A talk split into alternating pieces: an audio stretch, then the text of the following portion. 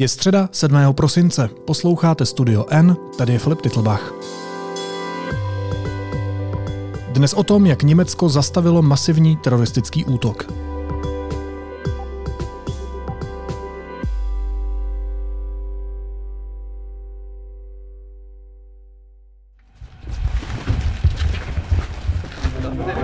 Haut ab, ihr sollt abhauen, ihr stört ja die Maßnahmen, geht weg. Ja, wir gehen.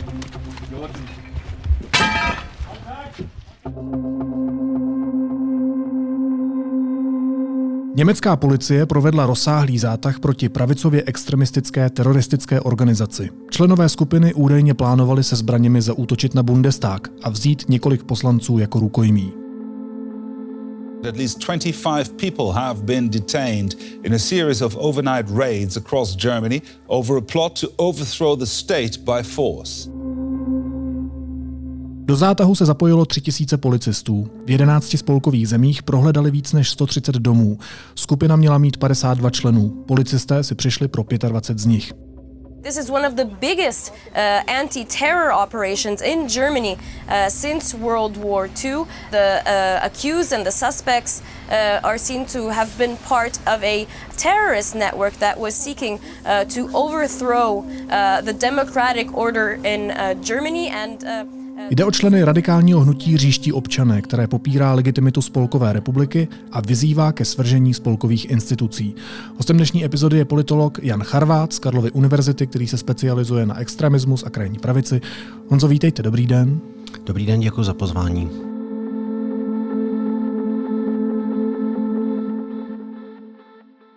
My se vždycky potkáváme u takových. Minule jsme si říkali, že se třeba dlouho nepotkáme, Není to zas tak dlouho, co jsme se viděli naposled. No, nepovedlo se. tak, jak jsem říkal, tak mělo jít o radikály, kteří se říkají říští občané. Pro mě je tohle sousloví, já jsem ho nikdy neslyšel. Pro mě je to poprvé, co slyším o říšských občanech. A zároveň se jedná o opravdu jako masivní akci. Jak se to stalo? Kdo jsou říští občané? Tak eh, říští občané je jedna z mnoha skupin a, a spíše to asi hnutí dokonce než skupina. Já budu trošičku možná upravovat některé věci, které zazněly v tom úvodu. Mm-hmm. To znamená, uh, úplně jako Technicky za to jsou říští občané poměrně široké hnutí, které se stává z celé řady různých skupin, které v zásadě propojuje právě jenom to, že nějakým způsobem odmítají legitimitu současného Německa. Kořeny uh, tohohle hnutí sahají až do 80. let. Uh, ta představa vychází z poměrně specifického čtení Eh, dejme tomu, eh, zákonů, které se týkaly vlastně v 70. letech vztahu mezi západním a východním Německem a které někteří lidé začali interpretovat tak, že vlastně není eh, to současné Německo, ve kterém žili západní Německo, jak se legitimní, navazovali teda na tu původní německou říši, obvykle v těch hranicích, dejme tomu do konce první světové války, ale není na tom jako stoprocentní schoda. A tohle hnutí dlouhou dobu přitahovalo takovou jako tříšť eh, lidí, monarchistů, eh, zároveň lidí, kteří odmítali obecně ten politický systém, antisystémově nastavených, eh, různých konspiračních teoretiků. A postupně do toho hnutí začala jako sáknout i vlastně lidé z krajní pravice což eh, se projevilo v zásadě na tom, že mezi těmi různými konspiračními teoriemi začaly převažovat teorie o židovském spiknutí, židovském vlivu, o tom, že Německo je vlastně kolonií eh, i po roce samozřejmě jaksi 89, eh, kolonií vytvořenou prostě západními spojenci pod židovskou nadvládou a tak dál a tak dál. Začaly se tam objevovat různé teorie jaksi rasistické, antiimigrační postupně, mm-hmm. tak jak se ta situace měnila. A nakonec zhruba od roku 2014 Eh, si začíná vlastně eh, německá policie všímat, že v tomto prostředí se začíná poměrně výrazně projevovat takový ten zbraňový fetišismus, který známe spíš ze Spojených států. Pro Evropu ani pro Německo není úplně jaksi uh, charakteristický, ale zase v tom prostředí lidí, kteří věří na ty různé velmi obskurní záležitosti, to není úplně netypické. A zhruba od roku 2016 začíná docházet spíš k ojedinělým, ale přesto jako poměrně vážným útokům, které jsou spojené právě s lidmi z tohoto prostředí, eh, včetně vražd. Takže tohle není poprvé, Ne, tohle ne, je jenom vůbec- masivní velká věc. Tak, není to poprvé a dokonce to není ani poprvé, co by došlo k podobnému zátahu. Já tady ale zase poupravím vlastně jednu věc, nebo respektive jenom znovu zdůrazním to, co jsem říkal na začátku. E, nejde o jednotnou organizaci, mm. jde o hnutí e, tříšť prostě různých skupin. To znamená, my jsme e, viděli naposledy větší zatýkání na začátku tohohle roku, předtím v roce 2020 a, a jak jsem říkal, od roku 2016 bylo prostě několik e, jaksi útoků e, s- primárně vlastně proti policii, mm. které některé skončily tedy skutečně smrtí těch policistů. A když říkáte, že je to spíš hnutí než skupina, která ale přece má jednotné jméno, ale je roztříštěná, tak má nějakou, má nějakou organizační strukturu, nebo je to, Ne. jak to funguje? Je to vlastně řada různých uh, konkrétních skupin, uh, které dohromady skutečně provazuje vlastně jenom ta představa toho, že odmítají jak si to současné Německo a vztahují se k tomu Německu, jak si, které existovalo v té říšské podobě, dejme tomu do konce první světové války. Mm-hmm. Může to asi trochu připomínat v tomhle kontextu vlastně nejbližší jako věc, kterou bych, kdybych to chtěl k něčemu připodobnit, tak by to asi připomínalo to hnutí Boogaloo Boys v Americe, který zase je vlastně tvořený celou řadou různých vlastně skupin, není tam jednotná jako organizace, není tam jedno vedení a co je důležité v obou dvou případech, eh, část lidí to asi nebere úplně vážně. A to mm. myslím jak uvnitř té organizace, nebo respektive uvnitř toho hnutí, tak samozřejmě navenek. Dlouhou dobu bylo to hnutí eh, říšských občanů i v samotném Německu, i na krajní pravici, i vnímáno jako záležitost pro, vy- vyjádřím se celkem jako jednoduše, pro pošuky. To prostě nebyla věc, která by byla braná nějakým způsobem jako skutečně jako zásadní. Eh, Přestože ty lidé, kteří tam byli organizováni jakýmkoliv způsobem, eh, jak si sahali po nějakých krocích, které se týkaly eh, dejme tomu jako pasivní rezistence vůči německé vládě. Eh, Bylo to často spojené s odmítáním pasů eh, a požadováním akceptace jaksi eh, pasů, které se tiskly sami, různé stížnosti na úřady právě, že nejsou ochotní akceptovat jaksi původní zákony, že, nebo že nerespektují ústavu nebo, ústavu, mm-hmm. nebo ústavy, protože, jak říkám, ani tady není úplně jako schoda v tom, jakým způsobem, která ta část historická jaksi té německé říše by měla být vlastně k tomu dnešku nějakým způsobem reflektována. To znamená, všechny tyhle ty věci naznačují takový ten jako kverulantský přístup, Aha. nepřátelský vůči tomu systému, ale ne teroristický, spíš takový opravdu jako uh, pro, pro lidi, kteří se prostě pohybují, pro, pro lidi, kteří jsou excentrici.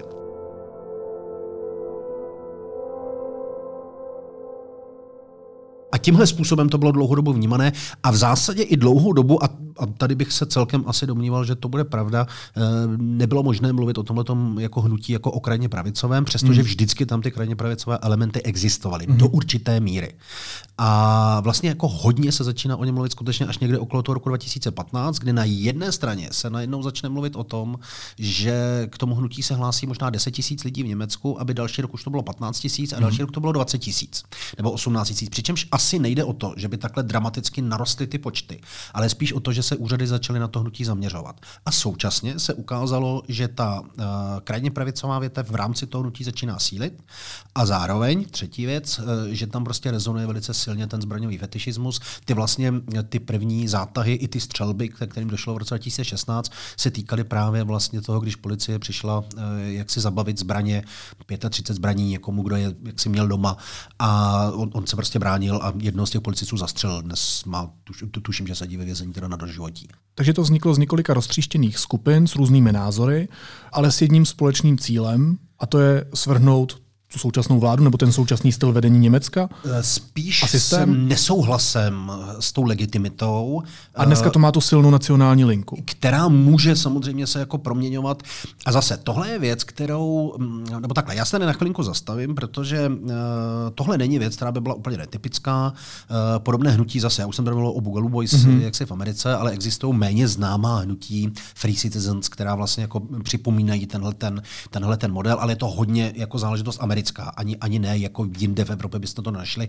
Ten americký přístup, eh, eh, který je jako hodně výrazně, je tam dlouhá tradice jako o to odporu vůči federální vládě, tak tam tyhle ty věci jako rezonují zároveň, jak je tam takový ten velký důraz na individualismus, tak tohle není zvláštní. V té Evropě to opravdu úplně, uh, úplně běžné není. Co ale je naopak poměrně běžné, je, že když vytvoříte jako větší skupinu, dejme tomu excentriků, tak se mezi nimi začnou objevovat jako různé velmi excentrické přístupy, postoje a záležitosti, které velmi často mohou jako přerůst do něčeho, kde, ne, kde přestává být úplně jasné, nakolik je to fantasmagorie těch lidí, kteří jaksi se v tom hnutí pohybují a nakolik je to míněno vážně. Hmm. Což ale v momentě, kdy máte k dispozici prostě informace, že v tom hnutí se schromažďují zbraně, že tam jsou třeba desítky lidí, ne stovky nebo tisíce, ale desítky lidí, kteří skutečně jako vážně uvažují o nějakém útoku, tak i když víte, že možnost jako reálného převratu je v podstatě nulová a jde spíš skutečně o fantasmagorickou záležitost, tak to samozřejmě z pohledu policie asi nemůžete úplně podcenit. No a v tomto případě se dá říct, jestli to byla fantasmagorická věc, anebo jestli to mysleli vážně, protože tak přece jenom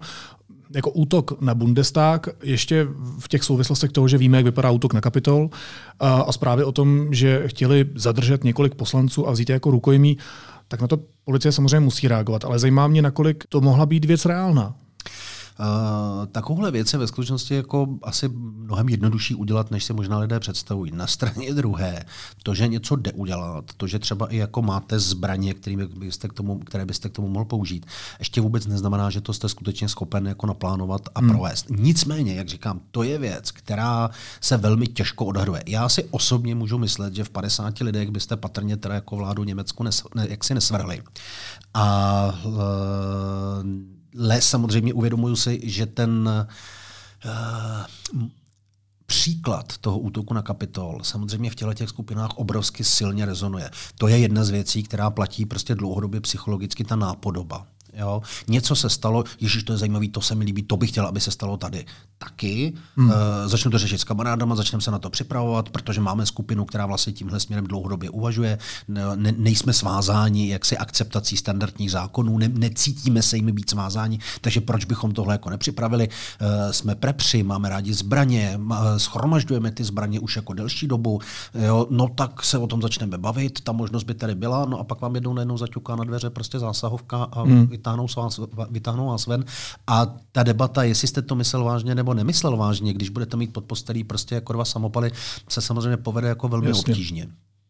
Když se bavíme o politickém převratu, násilném politickém převratu, plánovaném, a teď samozřejmě můžeme si říct, jestli to je teda fantasmagorická představa, anebo ne, tak v tom našem regionálně politickém prostoru je to přece nevýdané. Já jsem nikdy nezaznamenal, že bychom mluvili o takových věcech u nás. Je to něco, na co si teď budeme muset zvykat, nebo opravdu se bavíme v rámci nebo v hranicích pár magorů, pošuků, kteří prostě jenom teď byli zabásnutí?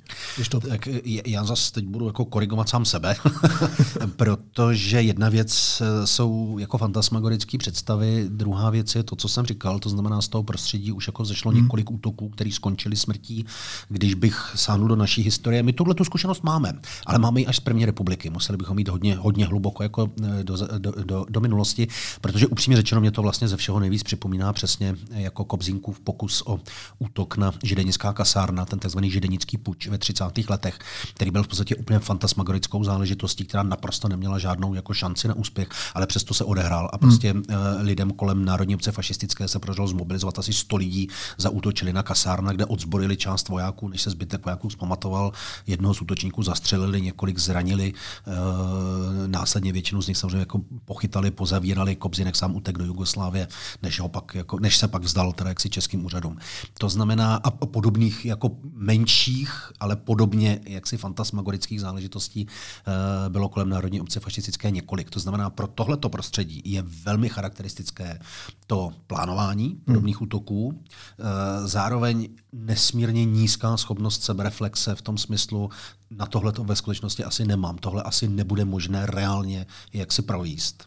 Ty lidi si to nepřipouštějí nebo si to neuvědomují. Uh, to znamená, že pro jako racionálního hodnotitele zvnějšku, ať už by to byl politolog, nebo samozřejmě to bude potom prokurátor nebo právník, uh, je vlastně velmi těžké stanovit, kde je hranice mezi tou fantasmagorií a tou realitou. Protože pro ty lidi samotné, kteří se tohle toho účastní, představte si, že to je člověk, který 20 let věří na to, že Německo nemá jaksi svou legitimitu. Mm. Že existuje ve skutečnosti úplně jiný stát, akorát No já se chtěl právě zeptat, není. jako kdo jsem, když jsem říšským občanem? Jako co, to je, co to je typicky za člověka?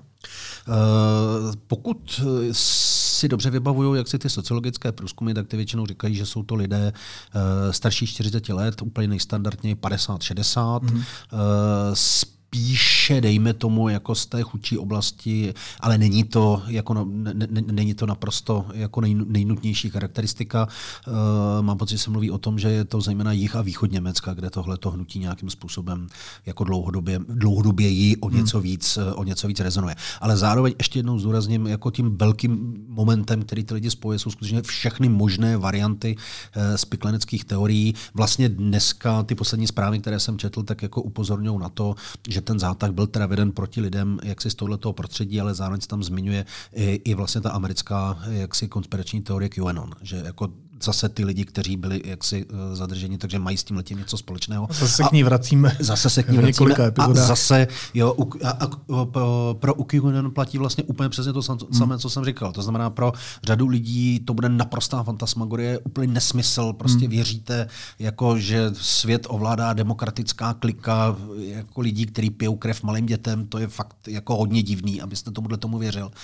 A na druhé straně zjistíte, že prostě takový lidi existují a že jsou schopní vzít tu zbraň do ruky, na někoho střílet. To znamená, uh, já se obávám, že my tady jako vidíme opravdu jako na jedné straně teda určitý jako stírání hranic uh, mezi tou, já mluvím o fantasmagorii, jo, ale asi by se dali použít jako přesnější termíny, uh, zejména jako teda z psychologického pohledu, protože jsem politolog, nemám v psychologii jaksi žádné právo se vyjadřovat jaksi odborně.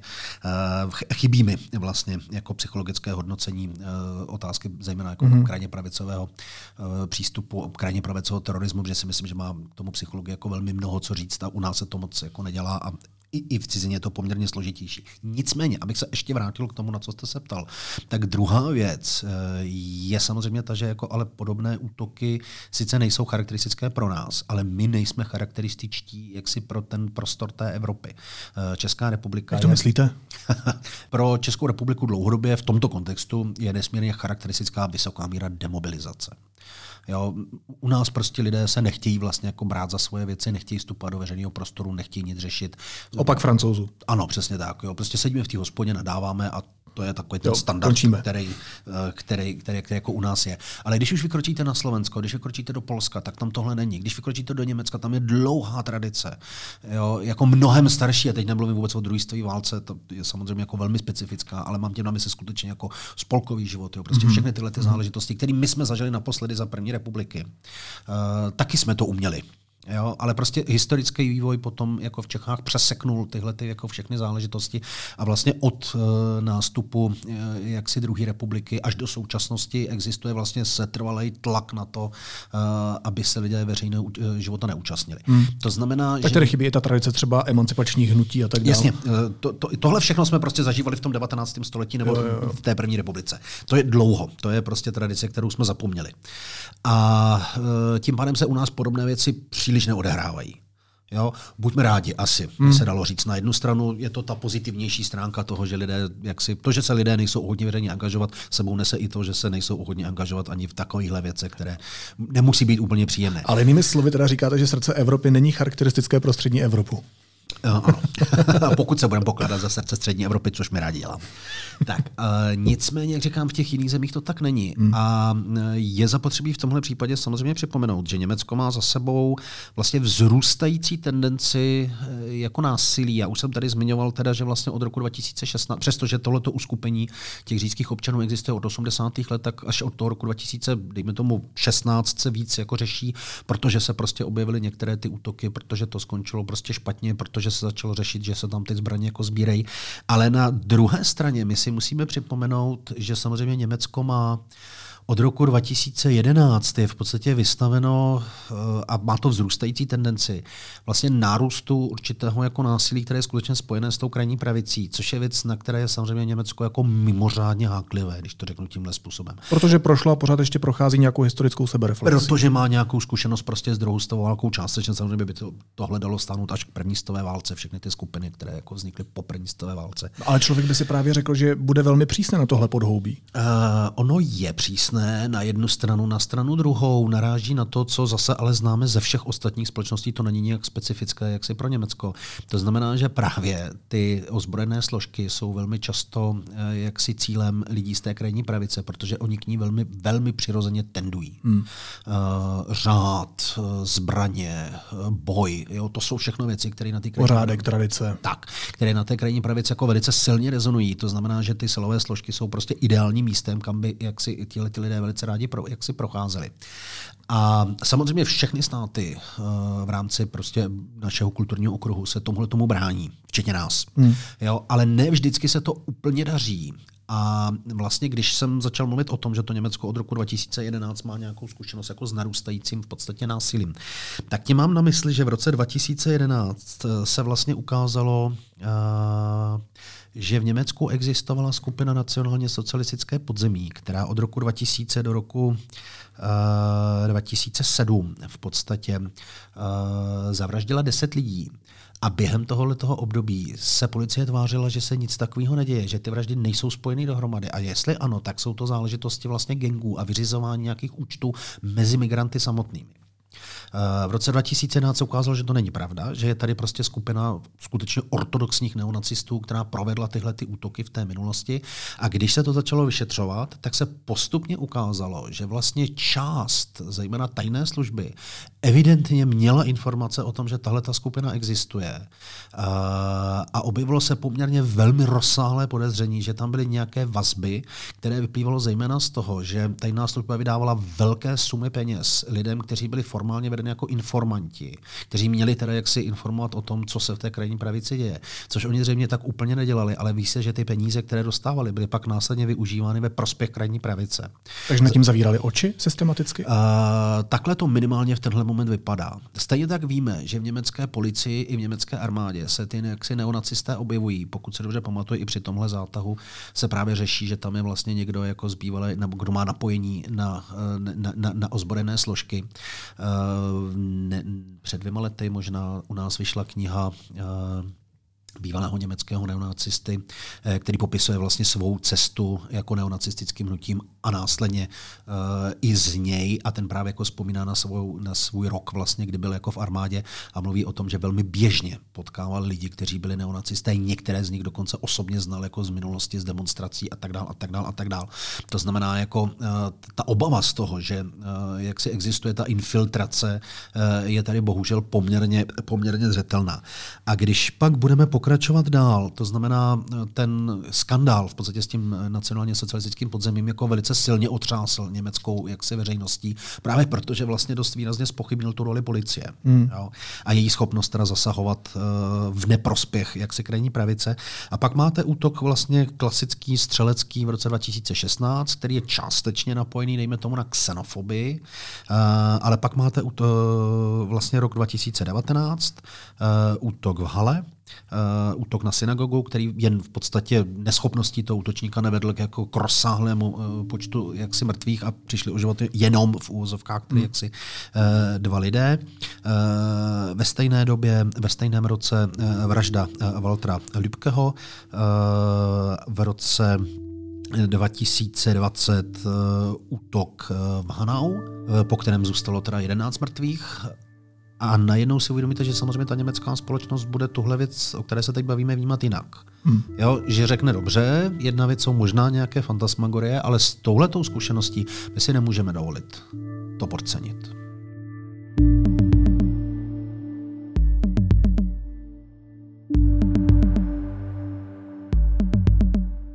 Ale přitom, když zvednete pravici, Když zvednete pravici na ulici, tak vás samozřejmě policie okamžitě zavře. Tenhle ten moment. Co, co je to, kde se bere to pokrytectví, teda, že policie neřeší nebo bezpečnostní složky neřeší systematicky a pořádně, jak by měli tohleto podhoubí a to, co může vést v násilí? ale formálně se tedy staví proti nacismu, což je samozřejmě v pořádku, ale, ale existuje tam ten paradox. Uh, on to jako není vlastně úplný paradox, protože samozřejmě, když někdo na ulici bude prostě propagovat nacismus, tak je to věc, která je naprosto jasně viditelná hmm. a jako nemůžete ji žádným způsobem zamíst pod koberec. Je to jednoduchý takového člověka zavřít, je jednoduchý ho v zásadě jako odsoudit. Jo. Velmi často to dělají lidi, kteří prostě nepřemýšlejí moc nad tím, co dělají. To znamená, tady není moc eh, většinou co, eh, co řešit. Ten problém jsou přesně ty věci, které jsou skrytější, ten příklad toho nacionálně socialistického podzemí je skutečně jako velmi varovný. A na druhé, druhé straně, abych řekl, tak samozřejmě útoky, o kterých jsem teď mluvil, jo, Hale, Hanau, to jsou e, Mnichov, to jsou útoky v podstatě jednotlivců. Jo. Hmm. Ten lone wolf terorismus, jak se tomu říká, byť ten termín vlastně v odborných krusích není vždycky úplně akceptován, o tom jsme se myslím už bavili, protože ve skutečnosti to čemu není tak, že jste skutečně jako lone wolf, nejste sám, jste součástí nějakého širšího ekosystému, dneska velmi často teda hmm. jako in, online, eh, který vás vlastně podporuje v té, v té vaší radikalizaci. Eh, nicméně obecně platí, a platí to zase, je úplně jedno o jakém druhu terorismu se budeme bavit, eh, že tyhle ty jako útoky těch jednotlivců se nesmírně špatně dají jako zachytit a odhadnout dopředu. Ještě mě zajímal jeden rámec té debaty, protože o tom, že ultrakonzervatismus a radikální hnutí vstupují do té současné politické reality, eh, čteme pořád zákazy potratů v Polsku, komplikace přístupu k potratům ve Spojených státech, vítězství radikálů v Itálii, ve Švédsku a tak dál. Do toho ještě vidíme pokusy Ruska rozklížet západ různými vlivovými operacemi. Tak není to tak, že tenhle pokus o převrat vlastně jenom zapadá do toho obrázku současného světa, na který si prostě musíme zvyknout? Eh, určitě do toho, eh, jak se obrázku zapadá, jestli se na ně musíme zvyknout, je otázka. musíme být připraveni na to, že se takovéhle věci budou dít. Eh, jo? Pokud je to otázka k tomu, jestli se takovéhle věci budou dít do budoucna, tak odpověď je patrně budou.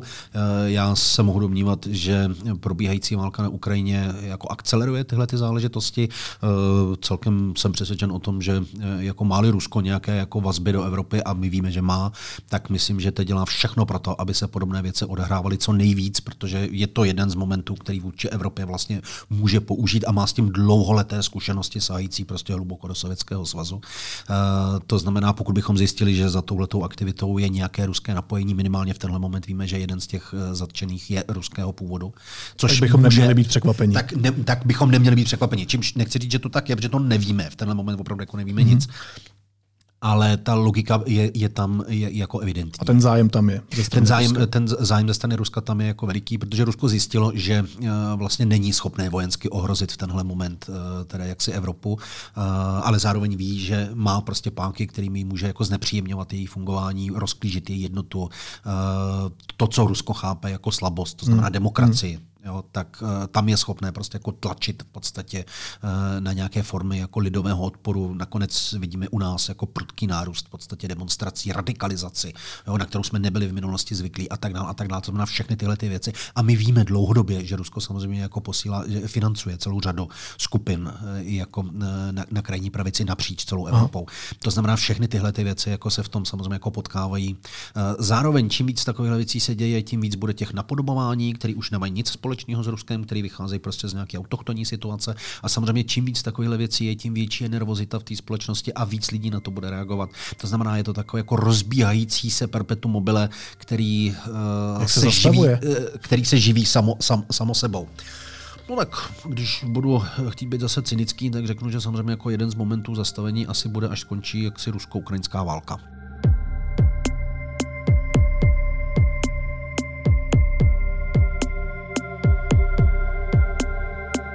Samozřejmě v tomhle momentě z mého pohledu je celkem jako zřetelné a evidentní, že eh, čím více podaří v podstatě jako podpořit ukrajinskou stranu a čím víc ta válka skončí jako prohrou e, ruskou, tím lépe vlastně pro nás, protože tyhle věci e, budou patrně jako výrazněji klesat. Jo, zároveň samozřejmě e, jed, jednou z možností, o kterých jsme se určitě bavili, je vlastně jako osobní angažovanost. Já si myslím, že my jsme přenechali v České republice skutečně ten veřejný prostor v podstatě jako teda těm těm radikálům v uvozovkách. Hmm. A Uh, lidé nejsou zvyklí vlastně do nich vstupovat, nejsou zvyklí se bránit. Já si pamatuju, že v době, to už je docela dlouho, uh, 2010 zhruba, kdy probíhaly některé jako neonacistické demonstrace eh, skupin, které se snažily jako vzdalovat se od toho neonacismu, od jaksi otevřeného a eh, svolávali demonstrace, jaksi, které se týkaly veřejných záležitostí a mluvili o tom, že vlastně jako mluví tím hlasem toho lidu, který se bojí mluvit, protože je prostě utlučený těmi médii a tak dále.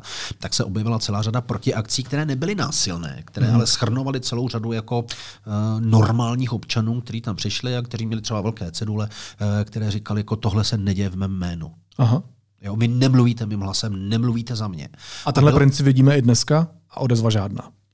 Jasně. V tehdy to zafungovalo. Tehdy to zafungovalo poměrně jako hezky, ten moment, jako nemluvíte za mě, jo, jako vyrazil zbraň v podstatě těmhle těm skupinám jako z ruky. Uh, dneska by to bylo samozřejmě jako složitější, ale uh, tohle, o čem se bavíme, je nějaký zápas já teď přijdu takovou jako lehce asi filozofičtější rovinu. Nejsem si jistý, jestli my trochu nepředpokládáme, že vlastně jako ten vrcholný zápas, který jsme zažili, byl ten rok 89, při kterém padl komunismus a od té doby už bude jako všechno vlastně jako v pořádku a teď zjišťujeme, že tak jako úplně není. Hmm. Jo? Že ten svět eh, se změnil, ale neznamená to, že by z něj jako zmizely ty špatné věci, neznamená to ani, že by jako člověk neměl bojovat za ty věci, které jsou správné, ale rozmlžela se ta představa toho jasného nepřítele tak, jak existovala třeba před rokem 89 pro celou řadu lidí. My dnes už vidíme, že pro spoustu lidí to tak ale nebylo, ani tehdy, eh, což jsme si ne vždycky, ne vždycky uvědomovali. A to, co bychom si z toho asi měli vzít, je, že jako demokracie, a nejenom demokracie, náš život celkově eh, nemá ten safe space a že je to vlastně jako neustálý zápas eh, s velkým Z, to znamená, nemusí to být boj, ale je to zápas usilování eh, vlastně o zlepšování té situace, která kolem nás je. Ať už je to na úrovni mého osobního života, mojí čtvrti, mojí ulice, mého města, celé země, Evropy, celého světa a tak dále. A tak dále. Všechny tyhle věci jsou dohromady přece propojené. My je všichni vlastně vytváříme jako svou vlastní aktivitou. A teď jenom záleží na tom, jak k ním budeme přistupovat. Přemýšlím, jestli nepopisujete stejný princip, který tady nedávno popisoval váš kolega politický geograf Michal Romancov, který říkal, že my jsme nepochopili, že za těmi hranicemi na severu, na jihu, na východě i na západě je ten nebezpečný svět a my hledáme tu jistotu, ale ona neexistuje. A svět opravdu je nebezpečný. to se nepochybně jako shodujeme zcela jednoznačně, aby dokonce řekl, že to není ani jenom za hranicemi, to i uvnitř těch hranic. Mm-hmm. Možná poslední otázka. Když se schrneme a dostaneme se zpátky k tomu původnímu tématu, kterým jsme začali, tak eh, já jsem vlastně nepochopil, nebo nevím, jestli je z toho zcela zjevné, jestli tohle je ojedinělý exces, anebo jestli tohle je další fáze nějakého politického vývoje nejenom v Evropě, ale i ve světě. Jestli, jestli ten další vývoj bude prostě obsahovat neonacisty, kteří se budou třeba snažit svrhnout současný systém v nějakém masovějším měřítku. Já si myslím, že v tomhle směru určitě, možná to nebudou neonacisté, můžou to být prostě, to, to co já v tom, jako, tak, to je to, to, co, tak jak já čtu tuhle tu situaci, eh, je, není to poprvé, není to úplně jako vybočující moment, není to záležitost spojená jenom s neonacisty, je to v nějakém jaksi širším hmm. charakteru, eh, kde tím jednotícím prvkem možná ani není úplně ta krajní pravice, i když je to jako významný moment, ale velmi důležitým prvkem jsou ty konspirační teorie teorie. A nespokojenost. Nespokojenost, konspirační teorie a k ním pak může se prostě přidávat celkem logicky ta otázka nacionalismu, antisemitismu a tak dále. A, tak dále. a s ní pak je spojená i ta vlastně legitimita toho násilí, který, kterou mohu teda použít proti tomu režimu, protože ten režim je vlastně nelidský, směřuje proti mně a já mám právo se bránit. A znovu opakuju, tohle věc, kterou my vidíme v Americe od 80. let úplně bez problému a ona sama navazuje zase na tradici, kterou jako ona sama vnímá prostě hlubší samotného vzniku Spojených států. To znamená, ta představa, tady se kříží jako v mnoha případech prostě věci, které se reálně odehrávají, věci, které my jako akceptujeme eh, s, s věcmi, které se odehrávají třeba právě jenom v myslích těch lidí, mm-hmm.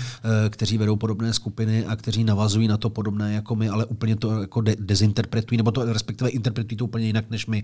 Jako jedním z těch významných momentů, který rezonuje v té americké zkušenosti a který se přes, přenáší i k nám, je boj proti tyranské vládě. To je terminus technicus, který se objevoval během vzniku Spojených států, válka proti tyranskému, vlastně tyranskému klasické britské monarchii, která bere naše práva, která jsme vždycky měli a která, která máme právo. A tento moment, který vlastně vytvořil Spojené státy, který stojí v jádru našeho chápání vlastně jako demokracie, nezávislosti, rovnosti, může být ve skutečnosti používán mnoha různými způsoby a my ho vidíme, že se ho snaží v podstatě tyhle ty skupiny dlouhodobě zneužívat. Vidíte ho i v Česku, v tom českém prostředí? Já si myslím, formát? že to, co zaznívá dneska na Václavském náměstí, nepoužívá tyhle slova, ale mm-hmm. je to mhm. naprosto přesně tenhle ten přístup. Mm-hmm. Tyranská vláda, kterou je zapotřebí svrhnout. Říká politolog Jan Charvát z Karlovy univerzity, který se zabývá extremismem, krajní pravicí, subkulturami. Honzo, moc děkuji. Mějte se hezky, snad se uvidíme za dlouho. Taky děkuju, nevěřím tomu.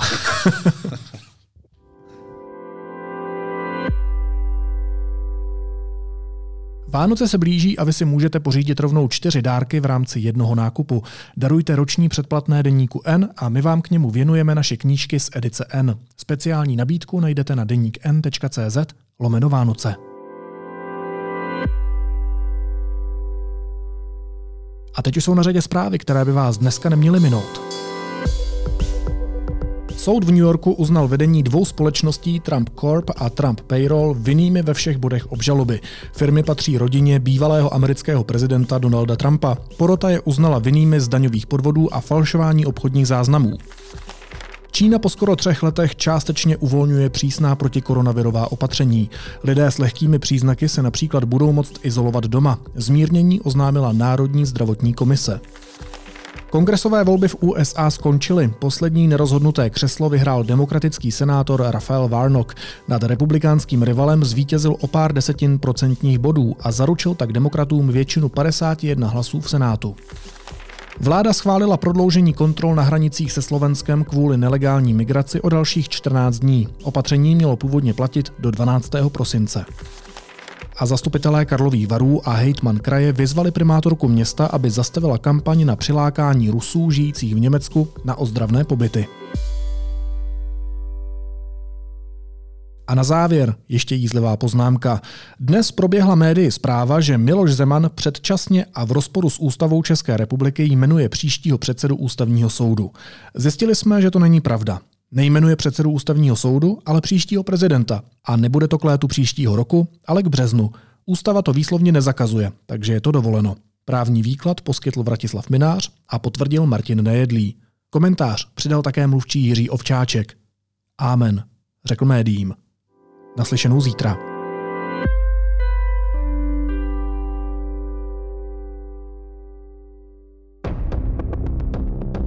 Tělo z části rybí z části lidské. Krajina plná příběhů. Příběhů, které volají po životě, kde má větší místo empatie na místo normativního tlaku. Přijďte na výstavu Evy Koťátkové Moje tělo není ostrov. Veletržní palác, Národní galerie Praha.